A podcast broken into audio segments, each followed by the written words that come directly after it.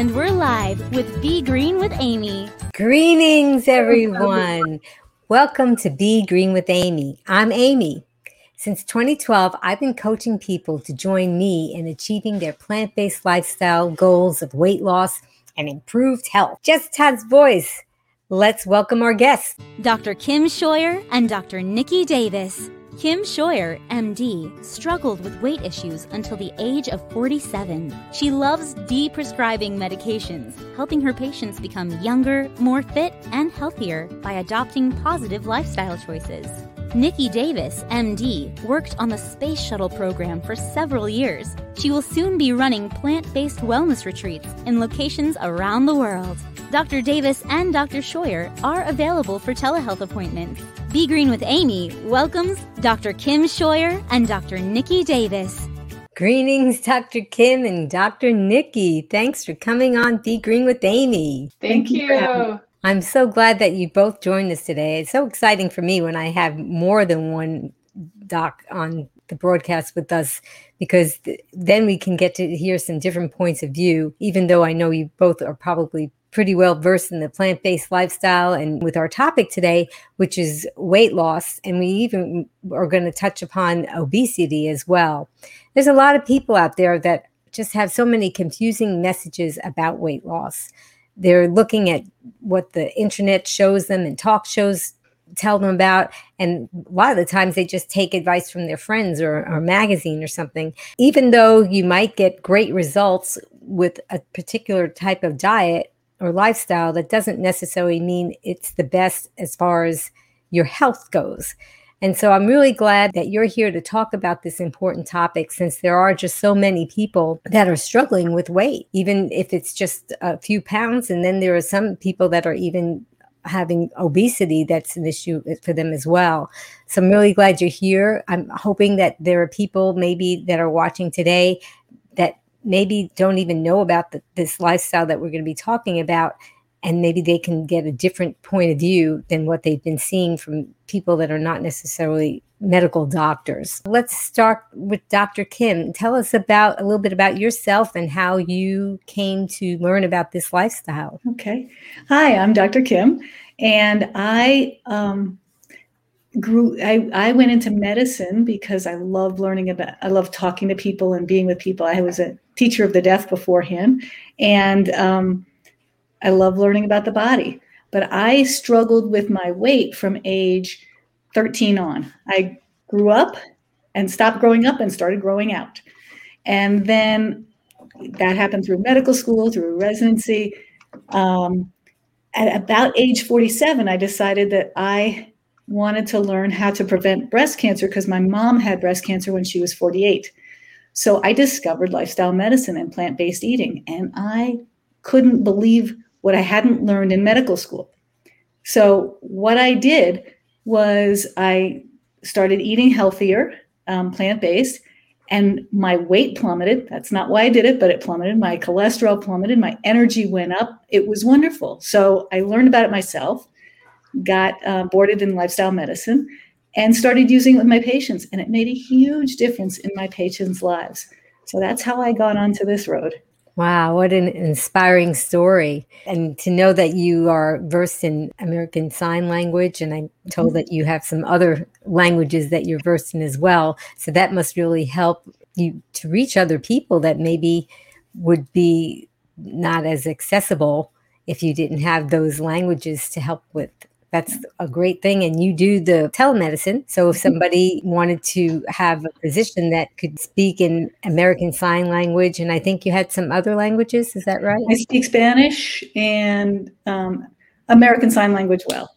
Then I have some other languages that like Sinhala and things like that that I speak a little bit. But on uh, telehealth and with my patients in the office before I went to plantbasedtelehealth.com, um, I use those languages on a regular basis and i love it. Love teaching other cultures and other people who don't get the information about how to become healthier. And that's so important and i, I suppose that you've probably traveled extensively and not just are familiar with these languages but also with some of the cultures which when we're talking about eating and changing our lifestyle that can be a big deal to some people who are so worried about holding on to things that they're used to enjoying with their cultures and trying to figure out how maybe they could adopt a healthier lifestyle but not have to give those things up. So you probably are familiar with some of those foods and, and cultures. Yes. Oh, I was going to say when I thought that I should, when I learned and did the research about going plant based, I said, I can't do this. I can't give up my cheese. I can't give up this or that. And then I realized when I lived in Sri Lanka for two years, it's a Buddhist culture. We didn't eat animals there. And I was like, wait, I have done this before. So I can do this again. So that was a nice way to think about, yeah, you know, yes, it's a huge change for a lot of people, but if you move to another country, you'd be adjusting to their food also. So you just adjust what you're eating and it makes you feel so much healthier and better. And it is possible. And I love a lot of ethnic foods like Thai foods and uh, Indian food. And uh, there's, you know, Mexican food, rice and beans. There's plenty of ways to have wonderful variety with healthy plant-based foods. And, and people think, oh, you're going plant based, you're just going to eat cardboard. No, my diet is, I think I'm having a uh, Indian meal tonight. We had a lasagna last night. We had, you know, so Italian last night. It's just, it doesn't limit you. It actually opens up things. I think that's a really great way to put it. And I found that to be the case for myself too. I think I have a greater variety of foods now than I ever did. And now we're going to talk to Dr. Nikki. Welcome. I'm glad that you're here. You want to tell us a bit about your plant based journey and how you integrated that with your practice? Yes, I'd be happy to. So, I would say that my love of eating plant foods started at about the age of 13. I hmm. Grew up in a home where we ate pork chops and hamburgers, and I never liked it. And so when I was 13, I thought, I want to be the healthiest that I can be. And I just decided that eating meat was not healthy. Now, I didn't know anyone who was vegetarian or vegan at the time, but it just seemed to me like it wasn't the healthy option. I just instinctively knew that eating plant foods seemed healthier than eating a hamburger. So I stopped eating red meat at that time. And then as I got into my later teen years, I started giving up other things like poultry and fish, and eventually went vegan in my 20s.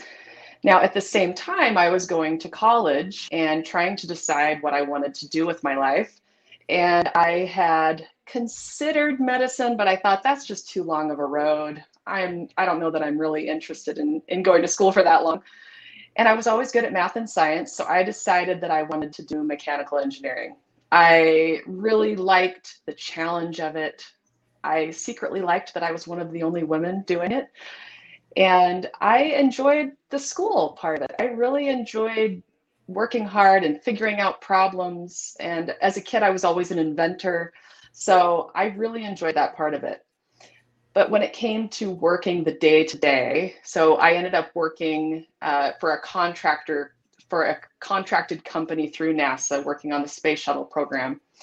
And although it was somewhat exciting, it just wasn't my passion. And what ended up happening was when I was not at work, or maybe even when I was at work, I was reading books about nutrition. I was talking to people, people about being vegan and plant based. And that's where I really found that I could just talk for hours and hours about nutrition. And I, after working for the space shuttle program for about seven years, I decided to just up and leave. I said, I'm just not passionate about this and I need to do something different. And that's when my husband said to me, he said, Nikki, you know, you'd be a really good doctor. And I'm like, oh, there's no way I'm going back to school again. I already got my master's degree in mechanical engineering. I've been to school long enough. But he said, you know, if you became a doctor, I think you could really help a lot of people and people would listen to you about going plant based. And that's kind of what started the wheels turning. And so I, you know, a second career, I went back and had to do my prerequisites and went back and did medical school at the University of Utah. I started in 2013 and graduated in 2017. And then I went and did a family medicine residency in Montana and just finished that last uh, last July of 2020. So, uh, so finished that and then luckily was able to become board certified in lifestyle medicine as well last year. So that is is where I'm at today. And I definitely have been living and sharing the plant based message for years and years and got my family members to all transition at some point and uh, just really loving sharing this with my patients as well. Well, that's a great story. So you've just kind of had some kind of intuition about this before you even had all the knowledge and research. You just kind of knew that this was the best way to go. And wondering how your family took that, you know. yeah, they didn't love it. They thought I was crazy at first. but now they're all on board because they see they see the differences that it's made for everyone. I mean, when I mm-hmm. was growing up, there was you know a lot of the the older women that I was around in my life had issues with weight. And i was constantly you know what i was seeing? I wasn't seeing people saying well we need to eat more plants. It was i need to eat less food. Mm-hmm. i need mm-hmm. to weigh my food or i need to only have certain amounts of certain things and you know buy a smaller plate and really track what i'm eating. And it just looked like misery to me as a kid.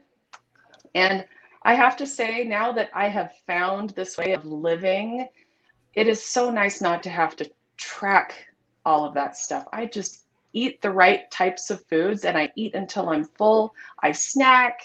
I I love the food that I eat. I feel satiated. I am excited about the food I eat. I don't feel deprived at all. And I wish that I could go back and share that with some of the people in my life, you know, 30 years ago or however long, so that people wouldn't have to suffer. And I feel like there still are people suffering, feeling like they have to it has to be i mean it's not rocket science right? It shouldn't be rocket science. You shouldn't have to write down every single calorie that you're eating. It, it's we haven't evolved to have to do that. So I, I really like being able to just eat the right foods and not have to have it be this thing constantly on my mind. Yeah and i'm sure that there are some people that are watching now that probably have tried almost every type of strategy out there, even some that may have been a little dangerous, mm-hmm. just so that they could try to achieve the weight loss or stop gaining weight. And there's just so many factors involved, though, too, right? It's, I mean, it's it's about the food, but it's also about the emotions and it's about the family background and stress and lack of sleep and all the mm-hmm. things that go on in our primitive brain that drives us to do things. So there's just a lot of different factors in this weight loss. And when I see people that have tried all these different types of diets that they call it, where they're weighing and measuring the food, or they're just only eating one thing and nothing else. I mean, it, it's just really kind of frightening to see that they are taking these health risks all in the name of trying to lose weight. And it's so sad that they, the people that maybe have not tried this lifestyle, that they don't know that you could eat all that you want until you're comfortably full and not weigh or measure or count calories and still achieve the body weight that your body was meant to be instead of where it just keeps gaining every year or you're just trying to keep from gaining. So maybe one of you, let's start with Dr. Kim. If you could tell us maybe about a patient or somebody that you know that maybe was struggling in this way and you had helped to introduce this lifestyle. So I first did it with myself. I've tried Weight Watchers and Diet Center and um, starvation. I've tried, and it was kind of for me, if I could just stop eating, if it was like a cigarette and I just stopped having a cigarette, it would be fine. But I'm a uh, food addict. And so it was really hard. And I'm not good with willpower. So when I went to this, I eat now so much more than I ate before. I eat all all the time. I snack also. I eat healthy, healthy foods. I love what I eat. And I lose weight. I for the first time in my life after I was 47, I had to be careful to eat more to not lose too much weight, which was just a mind boggling experience for me since I was 50 pounds heavier than I am now. And then I started using with my patients. And I think the fact that I, they saw what I was doing and what my body looked like and how much more energy I had and how much more fit I was, how much more healthy I was. They actually believed me. And so some of them started coming to me because they heard I was the plant doctor. I was the one who was going to prescribe broccoli. And I ended up changing lots and lots of people's lives, especially because a friend would tell a friend who would tell a friend who would tell a friend and they would then they would be shopping and they'd notice each other and they'd be like oh you've got veggies in your basket you see dr scheuer don't you and so it was nice to see that um, and i talk to them it's about health. It's not about weight. It's about health. You want to get healthier. You want to be as healthy and happy as possible. The weight will come and it does. And they are shocked that they don't believe it. And then they do it and they get off medicines. They feel better. They lose weight. The only side effect for them is having to buy smaller clothes. And it's great.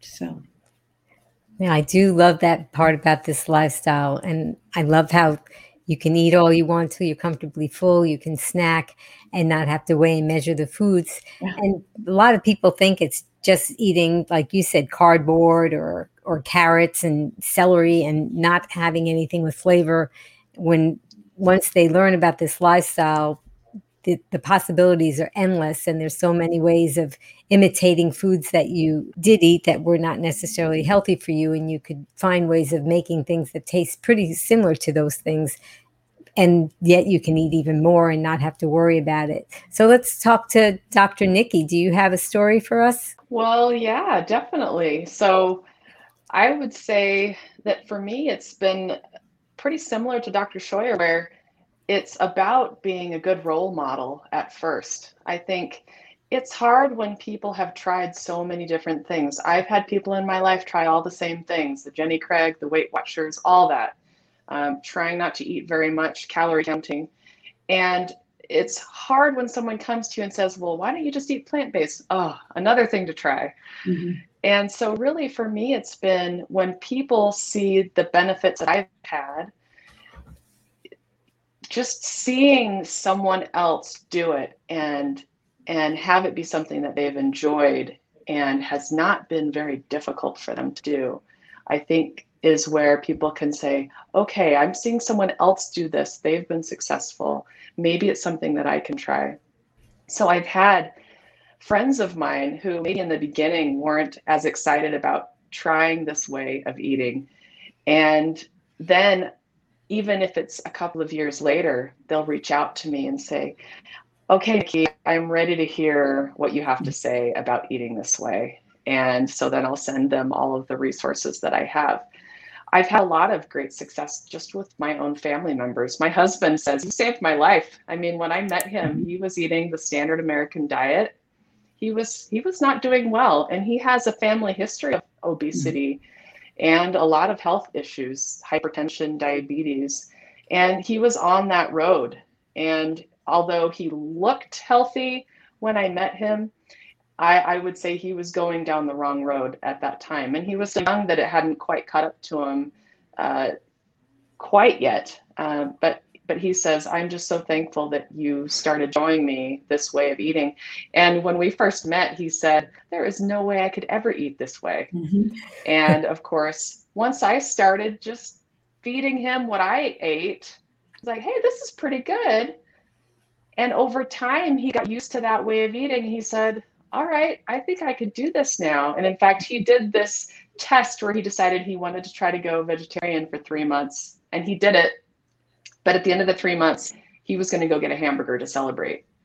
And my mom at the time, who is now pretty much vegan, she said, Well, I'll go along as well, because she was still eating the standard American diet at that time, too. And so the three of us were on our way to this restaurant. And my husband, about halfway there, said, You know what? I just can't do it. I'm not interested and I'm not going to eat meat anymore. And so then he's transitioned to being vegan after that as well. So it's just one of those things that even for those people who say I could never do this, it it just isn't for me. I just love my steak too much or I love my cheese too much. I get it. I lived in France for a year. I ate lots of cheese. Okay. I am horrified that I did. But after I gave it up, I do not miss it at all. I I I loved it and I can see why people enjoy it But now that I don't have it in my life, it actually makes me feel ill when I walk past a cheese stand in the grocery store, the smell of it. It is not something that I even have any interest in eating anymore. So, for anyone who thinks that this isn't something I could do, it just takes time. Once you get used to the routine of it, you're changing your lifestyle. Like you guys both said, it's not about the weight loss. It's not about, okay, what do I weigh today? What am I going to weigh tomorrow? It's really about how are you going to change your lifestyle? How do I change my environment?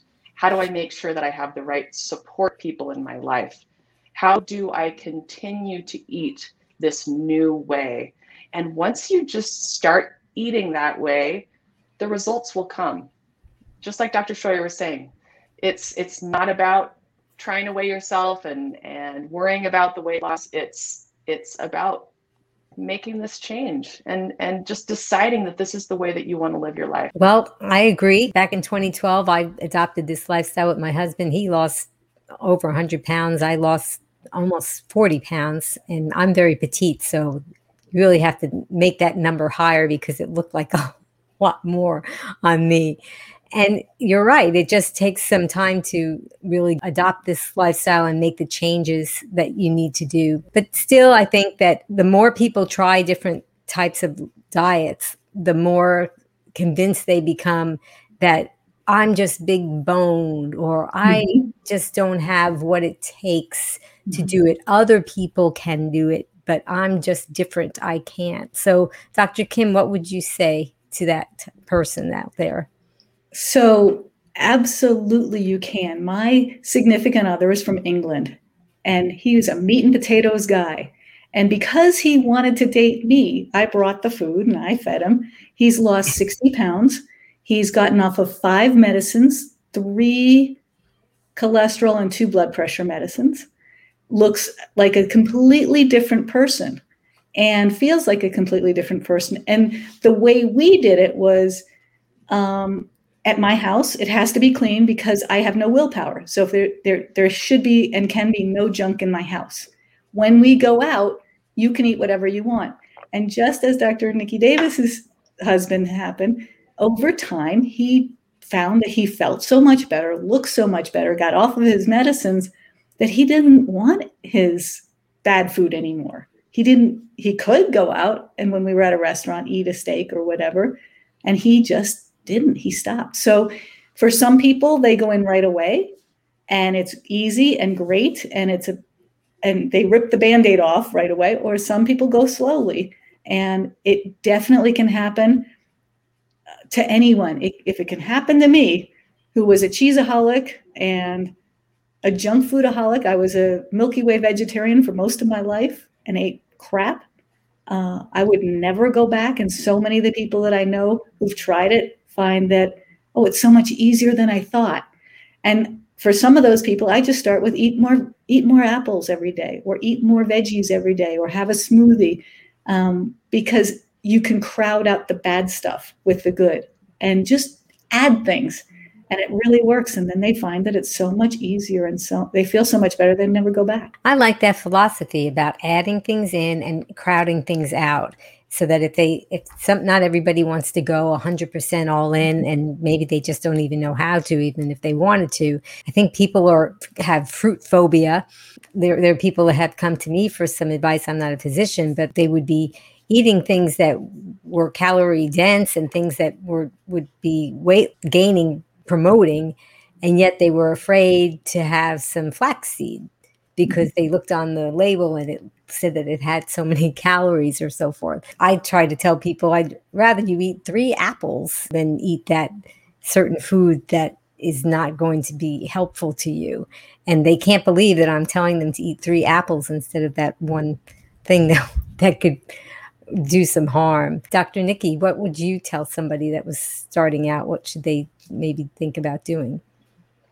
Yeah, you know, for me, one of the things that I tell people, so going back on what Dr. Scheuer was saying about adding things in, I completely agree. I think that could be a really simple thing to do where you don't have to make any other change to your diet, but maybe you just add a cup of rice a day or a cup of beans or a baked potato.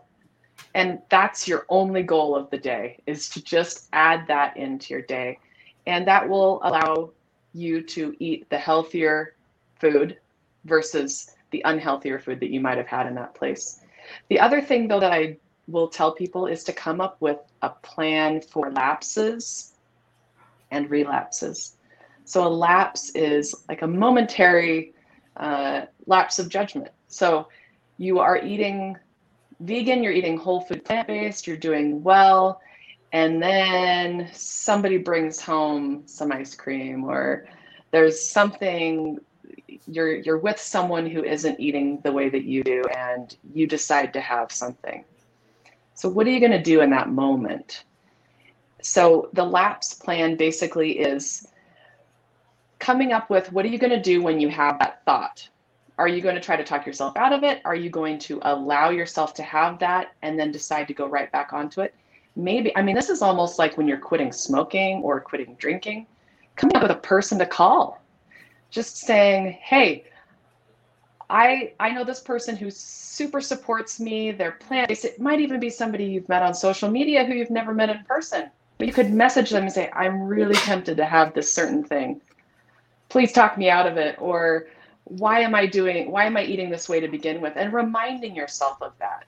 Okay. And then the relapse is you've completely gotten off the wagon. You're you're back to eating the same way that you ate before and what are you going to do in that circumstance? Because even what we found with people who smoke, it takes several times of trying to quit smoking before you finally quit, right? Not very many people are able to quit on the very first time that they try. And it's the same thing with making a big lifestyle change, such as your diet. So, what are you going to do in that circumstance? Are you going to beat yourself up and say, I can never do this? This is the end of it? Or are you going to say, okay, I'm going to go watch Forks Over Knives again? Or whatever your favorite video is, or go read that book again that got you in this way in the first place, or whatever YouTube channel like this one, and go back and rewatch all of those shows again. Whatever it takes to kind of get you back into that frame of mind again. I do find that for a lot of people, having that reminder regularly, so whether that's writing in a journal and saying, here's why I'm doing this every single day. I'm doing this because I don't want to have a heart attack like my dad did and die and not be able to see my grandkids grow up. Or I'm doing this because I don't want to keep having to inject insulin anymore. That's ruining my quality of life. Whatever it is that's causing you to want to eat this way and be healthy, you've got to continually remind yourself because it's so easy in that moment to just say, ah, I give up. I don't really care. But if you can go back and remember why you started doing this in the first place, that will help you with not only those temporary lapses, but also on the big relapses because they will happen. And so you just go back to why am I doing this? What are the benefits? And what can I do to prevent this happening again? And like I said, have that support person, have somebody you can call, have those books, those videos ready to go so that you have that available. And make a plan for if I'm going to go eat out, I'm going to be with someone, here's what I do. So here's what I do personally. When I'm going out with people who don't eat the way I do, I eat ahead of time so that I'm not hungry when I get there. And I don't have to worry about, oh, I got to find something to eat. Okay, I think that hummus might be okay, but it's probably got oil in it. I really don't want to have to eat that, but I'm starving. So if I'm not hungry, I don't even have to worry about it and I can just have a good time and drink my water. That's really great suggestions. I, I mm-hmm. love all of them. You're recognizing in the first place that you're going to have setbacks and that it and you shouldn't be hard on yourself if you don't do it 100% and no lapses at all we're all human. And we have a lot of our instincts are telling us to do things that our brain is even if our brain is trying to tell us not to do it we have these instincts that are driving us. So we have to be a little kind to ourselves. I agree with you. I think that's that's a wonderful outlook. And amber said my plan is eat steamed veggies first. I like that amber. That's wonderful. And then you know you got those steamed veggies in first, and then maybe it'll fill you up a little bit and you won't have to worry so much about what to think about eating next. So, Dr. Kim, do you have any tips? Absolutely. So, first tip is keep junk out of your house. Second is prepare, just as Dr. Nikki uh, said, to be prepared if you're going out. I also eat before I go to somebody else's house, or I bring food to share with everybody that I know I can have, so that that at least there's one thing I know I can have. Um, I drink two glasses of water, cold water, before I eat, or even if I'm just like, it's late at night and I think I'm hungry, but I'm not sure, I drink some water first. And that usually takes away my hunger or my will, you know, my my urge to eat. It's not even, it's just that need, that feeling of need, but when you're not really hungry. Um, I definitely agree with the steamed veggies or an apple or something that is low in calories first. You know, that's why we have the soup first. That's why we have the salad first. Have that first. Um, bring things with you when you're in the airport. I was traveling, um, actually not in the airport, but driving, and I just had a bag of that pre made salad and just would eat on that and be mindful. You know, sit and put your fork down in between bites so you can really enjoy the taste and chew and take the time to enjoy the taste of what you're eating. So, those are a couple of things that I think of um, to help out. That's great advice. I, I, even now that I've been doing it since 2012, I still have to remind myself put the fork down. Yeah. I think that we're just so trained by our culture, or, or, I don't know what it is, that you have to just eat and you have to vacuum it up and eat it really quickly and then move on to the next thing. And some people don't even sit down to eat, they'll be in their kitchen and stand there and eat. I really think that that's a very good thing to keep in mind is just to be mindful of what you're eating sit down i think and mm-hmm. just to, to chew i think that i've been trying to practice some mindfulness and be grateful that I do have the opportunity to have this food in my life because I think sometimes what if something happened and I was someplace that I couldn't have access to the foods that I now have grown to love and enjoy. And I think that that I would be in a big panic the way I used to be in a panic if I didn't have a frozen candy bar available for when I was crashing and getting so hungry. I think now I would be in a panic if I didn't have access to this food. So I try now when I'm sitting and eating to just be mindful and thankful in my mind that I do have access to this food. And that's something I wanted to talk about because sometimes when people, if they're overweight or obese, they may be also encountering the type 2 diabetes or the the sugar highs and the sugar lows. And I think that when they're trying to weigh and measure their food and trying not to eat, that just makes it even worse. You want to talk about how eating this way, if we have those spikes in the sugar highs and sugar lows of our insulin, how can this be helpful? Let's see, we'll talk with Dr. Kim. Sure. So, one of the things that Dr. Nikki said earlier was that she likes um, grains. And I do like complex carbohydrates. I eat a lot of that, and people seem to be fearful of that. But if you have complex carbohydrates and eat it, eat your salads or your um, your grains or beans, and beans are great to help protect from sugar highs. It's it's not only what we eat, but it's how we absorb and what we absorb. And so you want to eat whole foods so that it's absorbed slower and you don't get insulin spikes which set off your which get you heavier and can get you unhealthy and give for so and set off inflammation and so many issues. So eating things that have um, that are like green veggies that have cell walls that you have to chew and chew hard um, and long gets absorbed slower and whole foods get absorbed slower. So an apple versus apple juice the apple juice comes straight in, has no fiber attached, and gets absorbed really quickly. So, but the full apple, you chew it, you have the fiber, and the fiber blocks um, the quick absorption of the of the sugars, and so you don't have insulin spikes, and you eat a lot healthier. So you want to avoid simple carbohydrates like candies, um, and put in complex carbohydrates like your whole grains, and that helps quite a bit. And then, you know, for people who have smoothies, I tell them to drink it very slowly. So drink the amount of food that you, and I prefer you eat it, but for some people that helps. Like when I started, I I had never had a salad till I was 47 years old. I hated green things. So my friend made green smoothies for me, but put in beets in it so it looked like it was um, red. And I would have that slowly for the first month. And after that first month, I was craving salads, which was such a neat thing. So but you don't want to drink that fast because then you're going to have that quick absorption. So drink it slowly. So those are a couple of things about that. Very good. And like I said, people just have this fear of fruit because it has the fiber. We're not worrying, like you said, mm-hmm. we're not worrying about the sugar in it because it has the fiber and helps to be more like a log on the campfire than rather than throwing tissue paper on the campfire. That's how I try to look at it.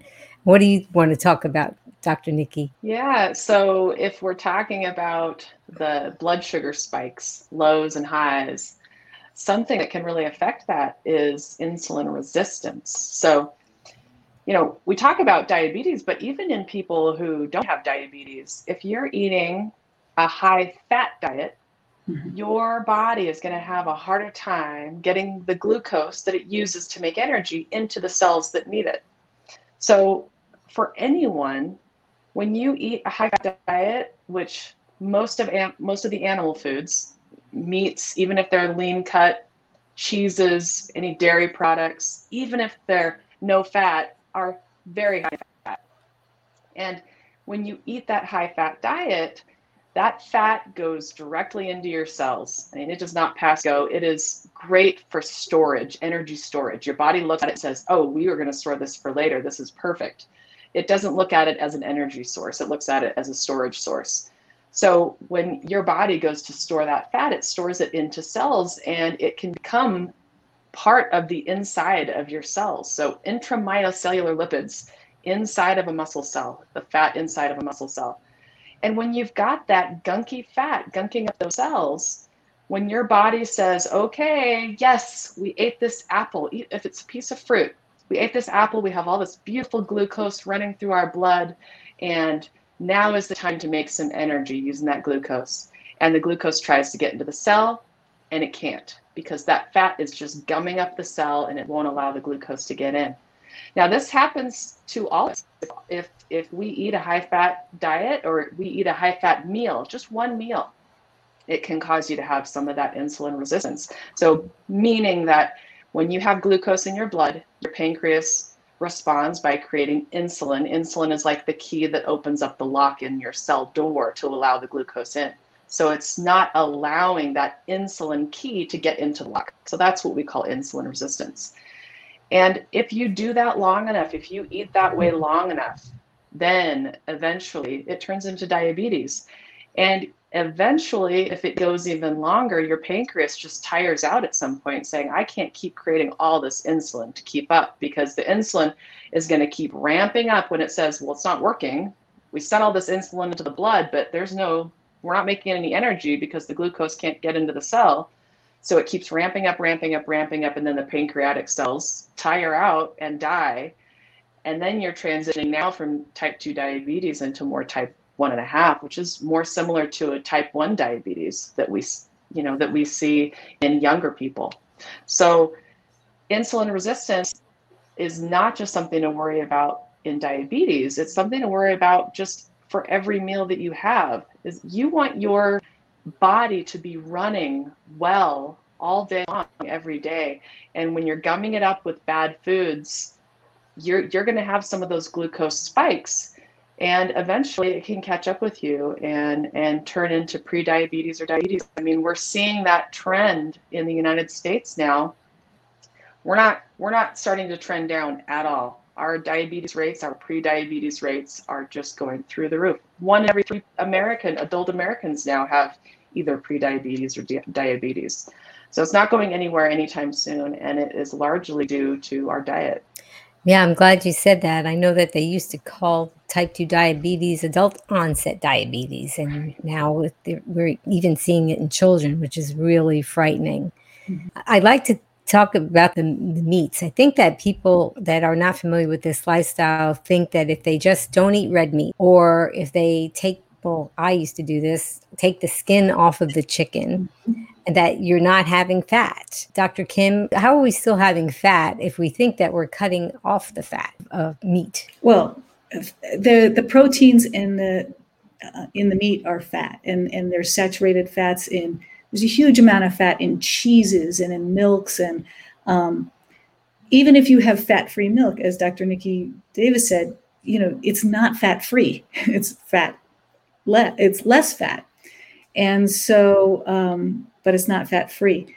So you definitely want to get rid of the animal products because of that. They also they have other proteins in there that spike IGF-1, which is insulin growth growth factor like type 1, which um, is really, really, really important for growth when you're a, a baby and a child growing, but not when you're an adult. Because if you have that growth factor, that animal product, which spikes up the insulin growth factor, you're growing your fat cells, you're growing cancer cells. And we don't want to do that. So, avoiding that and going to plant based foods is very helpful because uh, there is, in general, less fat in some of the plant based foods. But you've got also, there are some fatty plant based foods. People talk about um, coconut oil being healthy for you. It's not. Coconut oil has a huge amount of saturated fat. There are good fats in nuts and seeds, but you don't want to overdo it. You do need some fat because you need to be able to um, absorb fat soluble vitamins like A, D, E, and K. And so you need a little bit of fat. So a little bit of nuts and seeds, depending on where, what your health is, every day. But you want to avoid the unhealthy fats. And there's there's a lot of research about the difference between um, plant fats versus meat fats and how inflammatory the meat fats are. So um, fat is not the enemy, but too much fat, as Dr. Nikki said, too much fat getting into the muscle cells, the intramyocellular fat, is not healthy. You want uh, the appropriate amount of fat and where it is in the right place, not where it's not supposed to be. Well, that's great. Now, we talked about fat. Dr. Nikki, do you want to talk about oil? Oh, yeah. oh my favorite. I love talking about oil. So, okay, so what is oil? Oil isn't something that we pick off of a tree or dig out of the ground, right? It's something that we have to make. It's processed, it's highly processed. If you think about the amount of food that is ripped apart and shredded and shrunk to get a certain amount of oil, it's a huge amount you think, oh, a little teaspoon of olive oil isn't that big of a deal. But if you look at it as however many olives on a plate, maybe a hundred olives or a thousand olives, you could never sit down and eat that many. It would it would be gross to eat that many. And yet somehow people have it in their minds because of the media uh, that olive oil is a heart healthy substance. So my question is, if it's so healthy, then why not just eat the olive? Because whatever's in the oil came from the olive. So why not just eat olive if you really think that you're getting something healthy? So one of the things that comes from olives or plant foods are phytochemicals. And those are things that are good for your body. They help fight inflammation, um, help fight disease. And it's, you know, you think of it as kind of like an antioxidant. And those things are important, but those you will get from eating the whole plant food. You do not need to eat the oil product in order to get that. One of the problems with oil is not only that it's highly processed, but basically what it is, is it's fat that's been stripped from a plant. So corn oil, you are stripping all of that fat, which corn doesn't have a lot of fat to begin with, but you're taking all that fat from the corn, lots of corn, to make the oil. So it's 100% fat. And oil is the most calorie dense food on the planet. It because it's pure fat, you get 9 calories per gram of fat versus only 4 if you're talking about carbohydrates or protein. So fat definitely is the most calorie dense. And then if you're just going to have something that's 100% fat with no fiber in it, no carbohydrates, nothing else, it's just the fat, then that's all you're getting. You're just getting 100% the fat. And so thinking of just taking this liquid fat and putting a little bit of it on your salad or or putting it on a fry pan to to cook up some veggies or things like that you are just adding so many extra calories that you don't need.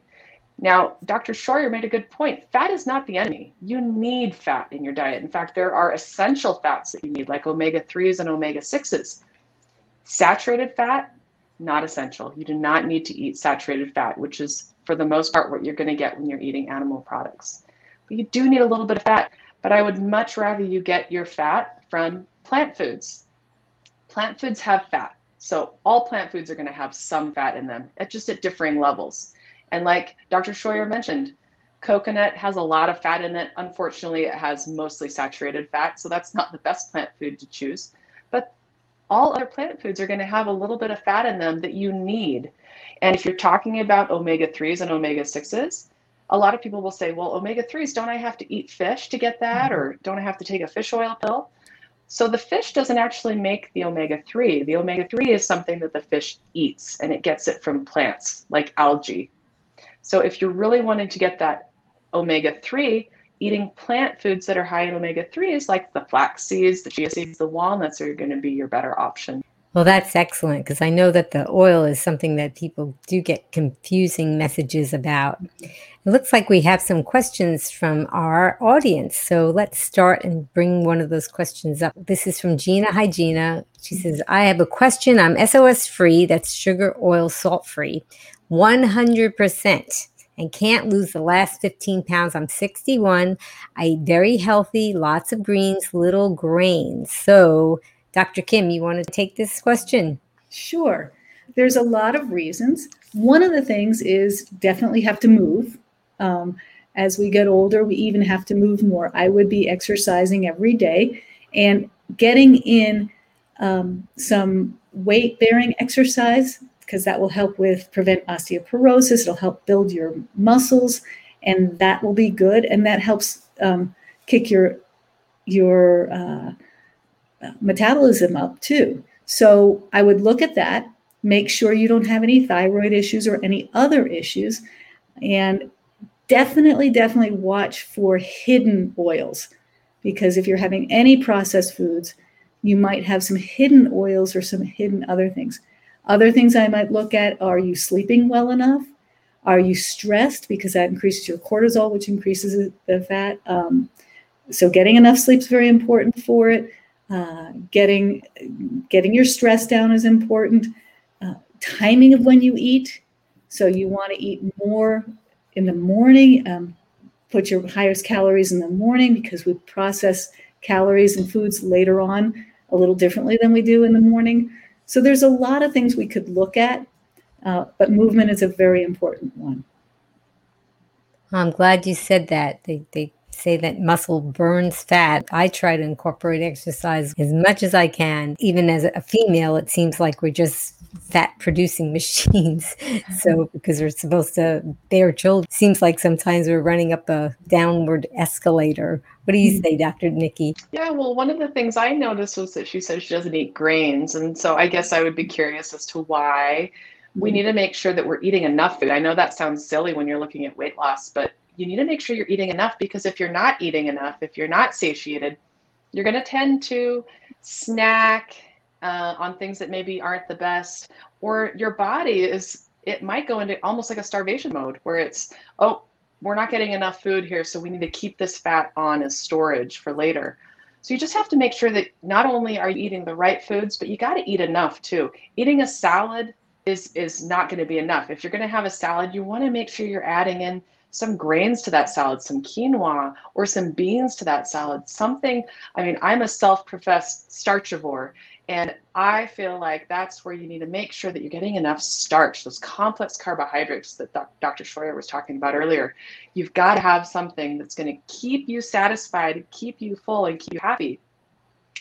I would never be happy with just eating a plate of broccoli and that's it for lunch. There's no way. Mm-hmm. So I need my broccoli and I need my potato or my rice or my quinoa or my barley, something that is going to help you break down those carbohydrates slowly, but you're also getting those great vitamins and minerals and nutrients from the non-starchy vegetables too. So making sure that you're getting not only the right foods, but making sure that you're eating enough. And and then as Dr. Scheuer said, yeah, watching out for those things that can kind of sneak in. And going along the lines of timing for food. Uh, you know, I'm I'm uh, I, I I'm a proponent of doing intermittent fasting. I think it's natural. I think that we evolved to not eat at night. Um, basically, once it gets dark, we really shouldn't be eating. And so, making sure that you're not snacking late at night and that you're giving your body that time to not only get the sleep that it needs, but that rest from having to constantly absorb and digest your food. So it's really important that you give your body a good amount of time off from that hard work that it does during the day when you're eating constantly. Yeah, I agree about the sleep too. All those points were, were wonderful. I feel like sometimes we're just so tired because we're trying to do so many things and we sacrifice sleep and I think that we're looking for energy when we're tired and we think we're hungry, but maybe we're not. We're just tired. Or, as we talked about earlier, I think Dr. Kim talked about the water we might be thirsty and we don't even know it. And maybe we're just not drinking enough water. Okay, let's see our next question. Pat, does avoiding oil really help with weight loss? So you're both nodding. Who should I pick first? so Dr. Kim, like, because uh, we'll ask Dr. Nikki too, but we'll start with Dr. Kim. Yeah, so absolutely. If you look at one table, tablespoon of oil is 120 calories, and that doesn't fill your stomach up. Plus, remember, as Dr. Nikki Davis said, it's nine calories per gram. It's the most calories per gram, basically, that you can have. It's the most calorie dense food in the world. So if you can fill your stomach up with fruits and veggies and grains, for, with like 400 calories of that, you're going to be full and not eat more. But you add one tablespoon of um, oil to that salad on the dressing, it doesn't fill your stomach up anymore. And you already added so many calories. They're hidden and it adds up every day. So get rid of the oil. Learn how to cook without oil, learn how to bake without oil. It's easy, it's delicious. You won't miss it. It's empty calories that you don't need. And uh, yeah, you you get rid of the oil it makes a huge difference. Okay, Dr. Nikki, what did you want to say? Yeah, I mean, calorie density is huge. When you're looking at calorie density, you think of your stomach. It has receptors, stretch receptors on your stomach that tell you when your stomach is getting to a certain size. And then that sends signals to your brain saying, okay, whoa, we're getting full here. You better slow down. So, doesn't it make sense that the food that you're filling your stomach with have least amount of calories. So making sure that you're eating your greens, which are very high in nutrition, nutrients, and very low in calories. You're eating things that have the most nutrition and the least calories.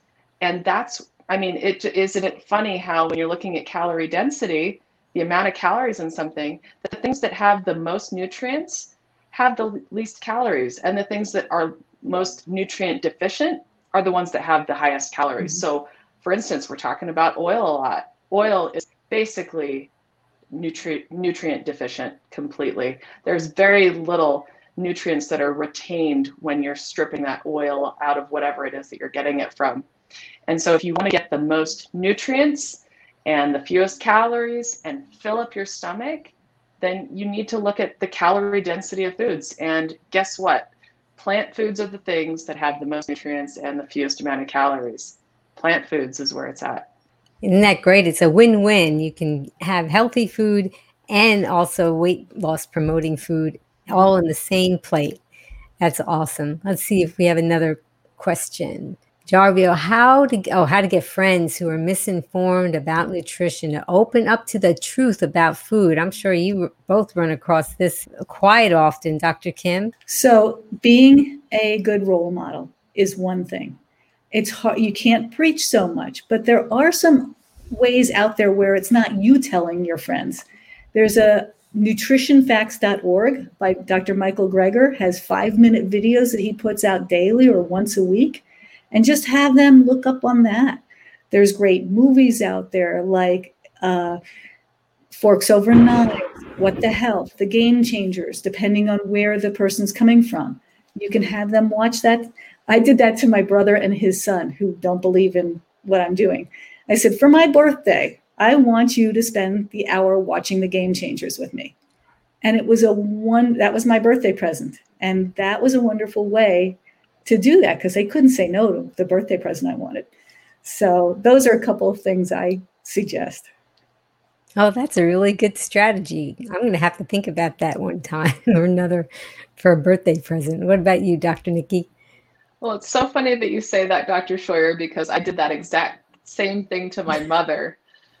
So I read the China study, and it was so fascinating to me that I told my mom that for my birthday, I bought it for her for my birthday.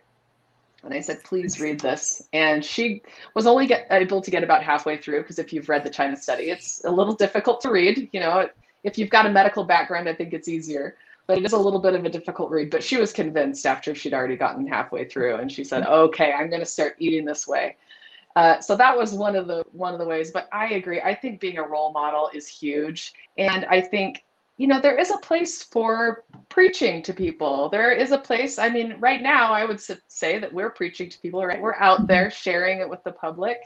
Um, but there's also a place where some people might feel, um, you know, defensive about it when you start bringing it up. And they might see that, oh, boy, she lost 30, 40 pounds and and I can't lose that weight and it's really embarrassing for me. And, you know, so just being available that mm-hmm. when that person is ready to come to you that that they will know that they can and you know one of the things that i learned i think it was from dr doug Lisle is he says when somebody asks you about your diet don't preach to them just say you know i don't know. It's it's it seems to be working for me. I've i've really enjoyed it. Um, you know maybe it's not for everyone but i've really enjoyed eating this way. So that it's not so i am greater than you. I know 100% the truth and you're, whatever you're doing is, is horrible. That it's just more, hey, this is what I'm doing for myself and it works great for me. And that I think helps it to where you feel like you're on the same level. And then they might be more willing to open up to you and ask you more questions about it. That's always worked for me. And in fact, people who I never thought would be interested in eating this way, even years later, have come to me and said, okay, give me the information. I'm ready.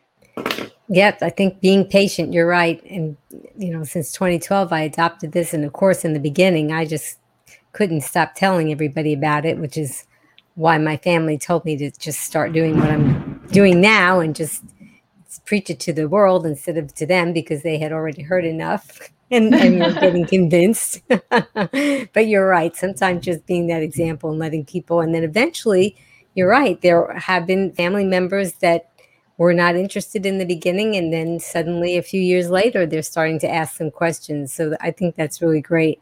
A lot of people say that they who who already have adopted this lifestyle that they're frustrated because they feel like they can't even discuss this with their mm-hmm. physician because they feel like their physician might talk them out of it or or tell them that they're even though the physician themselves may not be familiar with the lifestyle.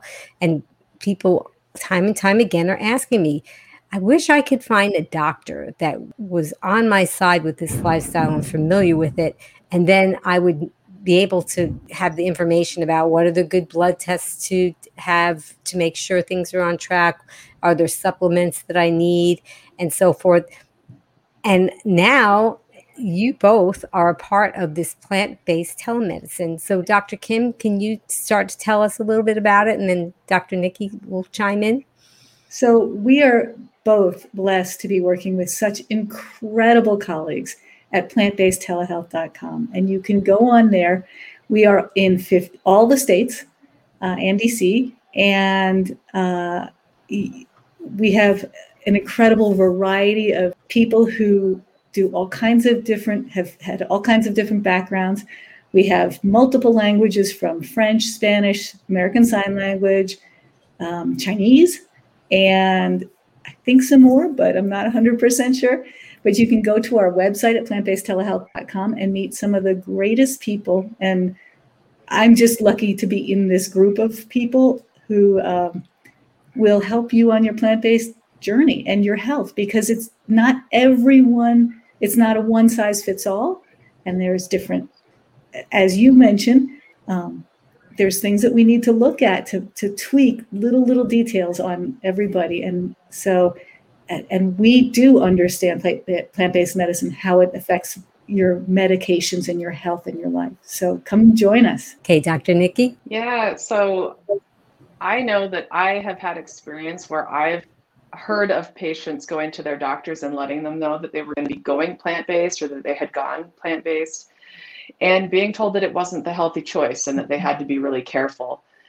And it's interesting how they'll be told that, but then someone else who's eating what everyone else does, the standard American diet, even if it is the healthy standard American diet, where you're, like you said, um, Amy, where you're taking off the skin of the chicken and, and all of that, um, you know, we aren't tell you know doctors aren't telling people not to eat mm-hmm. that way and in fact i'll tell you why they're not telling their patients that because they're eating that way your mm-hmm. doctors are eating that way they're not so to find a doctor who not only understands the way that you are eating or you wanting to eat, but also lives that lifestyle is just mm-hmm. so important because we truly understand what you're going through because we've been through it and we're doing it.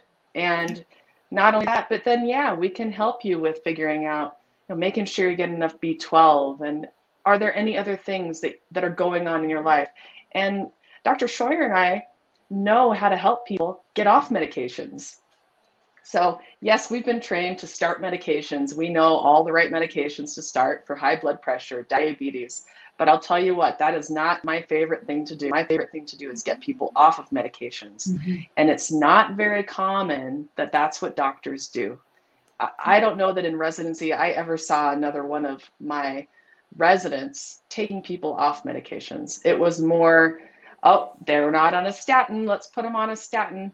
Uh, or, oh, their blood pressure was high today, let's put on a, another blood pressure medication. We get trained very well on which medications to add, but not a lot of doctors are trained on which medications to remove first or how to titrate people off of things like insulin. So mm-hmm. that's where you really get a benefit with having a plant-based doctor in your court is someone who will fight for you, someone who understands a plant based diet and someone who is able to help you through the process of making lifestyle changes. And that includes helping you with your medications and knowing what labs need to be done and what medications need to come off or by how much and, and when. Yep, those are all great points. I know that uh, my husband, he was on blood pressure medication and cholesterol medication and a couple of other things. We actually found out about this lifestyle through Dr. Fuhrman on the PBS special. Mm-hmm. So we had to adopt the lifestyle and just be very careful with how what we told our physicians so that we wouldn't be discouraged because we really felt like this was the way to go. And my husband felt lightheaded within the first week. He, he wasn't mm. feeling well. And, and then he also felt like he was coming down maybe with the flu, but he didn't have any symptoms. And we this wasn't something that we could just bring to our traditional doctor's attention because then they would probably say, you see, maybe that you shouldn't do this. Meanwhile, we were just going through withdrawal and my husband was becoming over medicated because his blood pressure was dropping. I encourage people to, especially if you're on prescription medications, to work with a doctor that, that knows about not how to put you on medication, but how to take you off and do it in a safe manner because you really have to watch your dosage and so forth, and you shouldn't be doing it on your own. I'm sure, in addition to blood pressure medications and cholesterol medications, there may even be other medications that maybe even medications for depression that you're on that once these doctors help you decide what you need to do as far as what you're eating and maybe if there are supplements that you're lacking those things could even change for those medications as well. So i really encourage you guys to try to find a, a doctor like with plant-based telehealth and we have two great ones here and i think that that I wish that I would have had access to both of you back then when I was trying to feel, bump around in the dark and just read a book, and there really wasn't very much else on the internet or anywhere to to help me through it. But it is important. Medications are serious, yes. right, Dr. Kim? Absolutely. So certainly, if you are on diabetes medicines, high blood pressure medicines, Coumadin for blood thinning, you really should be talking to a doctor and helping you when you're transitioning to med- to uh, your lifestyle and getting healthier. And those are so important. And we've seen people get off of depression medicines and um, decreased thyroid medicines. We're very lucky to have medicines. And, you know, I don't like, I just like Dr. Davis that I don't like putting people on medicines, but we're lucky to have them when we need them. And we happen to be pretty skilled at knowing when you need, what you need, and then when we can get you off. And it's as as for her, it's my favorite thing. It's getting people off medicines. It's great. Safely. Do you want to say something quickly about that, Dr. Nikki?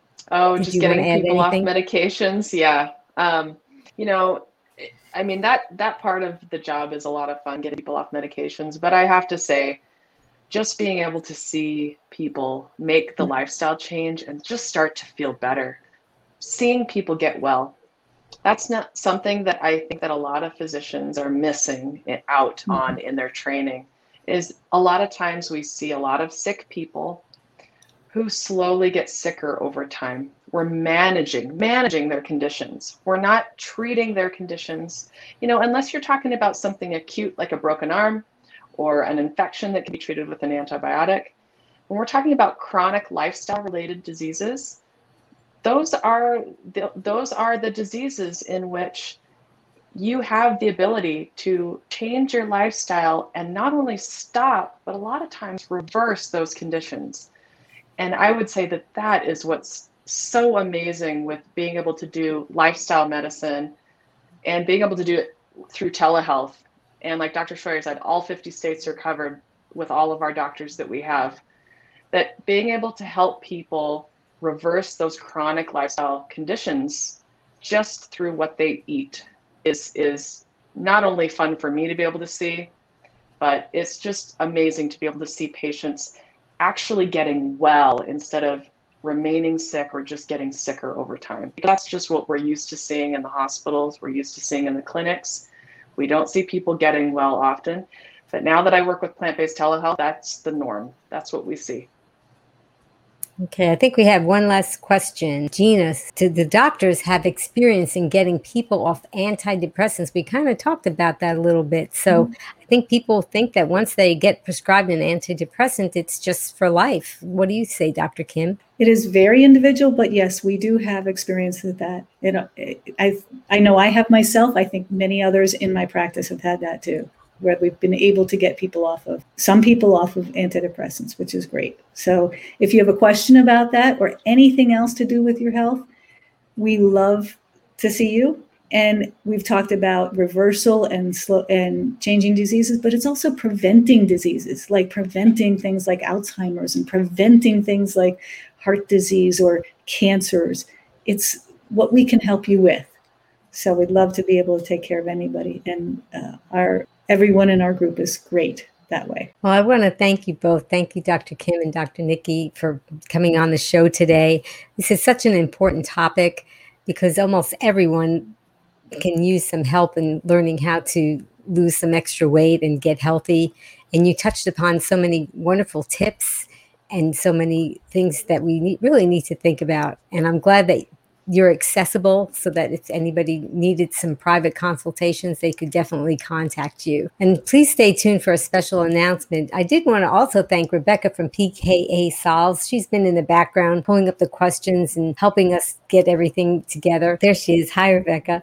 I also mm-hmm. wanted to thank Jess from Just Toss Voice. She did the countdown and the announcements. But most of all, I want to thank you.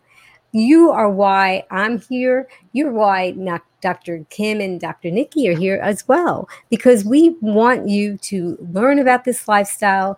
We want you to get the health benefits from it, and we want you to be successful. And we want to be a resource for you so that if you have specific questions, you can come and watch videos like this and broadcasts like this, or you can contact doctors like Dr. Kim and Dr. Nikki on plant based telehealth. And this way, you can learn more about this lifestyle and be successful because it can be done. We're not anybody special from anybody else. We we all had our challenges before eating this way, and now that we learn this lifestyle, everything is just so much more clear and we're just so much more healthier. And that's why we want to spread the word and share this information with you. So if you could please like, share, comment, subscribe. And another way that you could help is if you would join us and let's be our Plant Strong family. And you can type in the comments, be strong, be well, and be green as I do this with Dr. Kim and Dr. Nikki and watch Dr. Kim because she's going to add a little bit of something special in with our sign off. Just has voice. Tell us who's coming up next.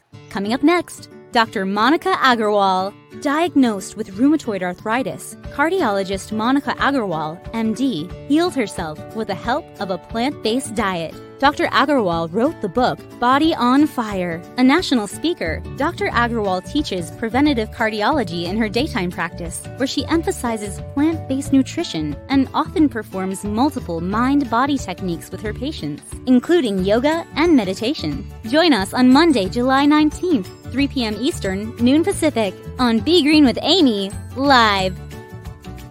Well, thanks again, Dr. Kim, Dr. Nikki, and thank all of you. And remember, until I see you guys again, be strong, be well, and be, Be green. green. Bye bye. Bye.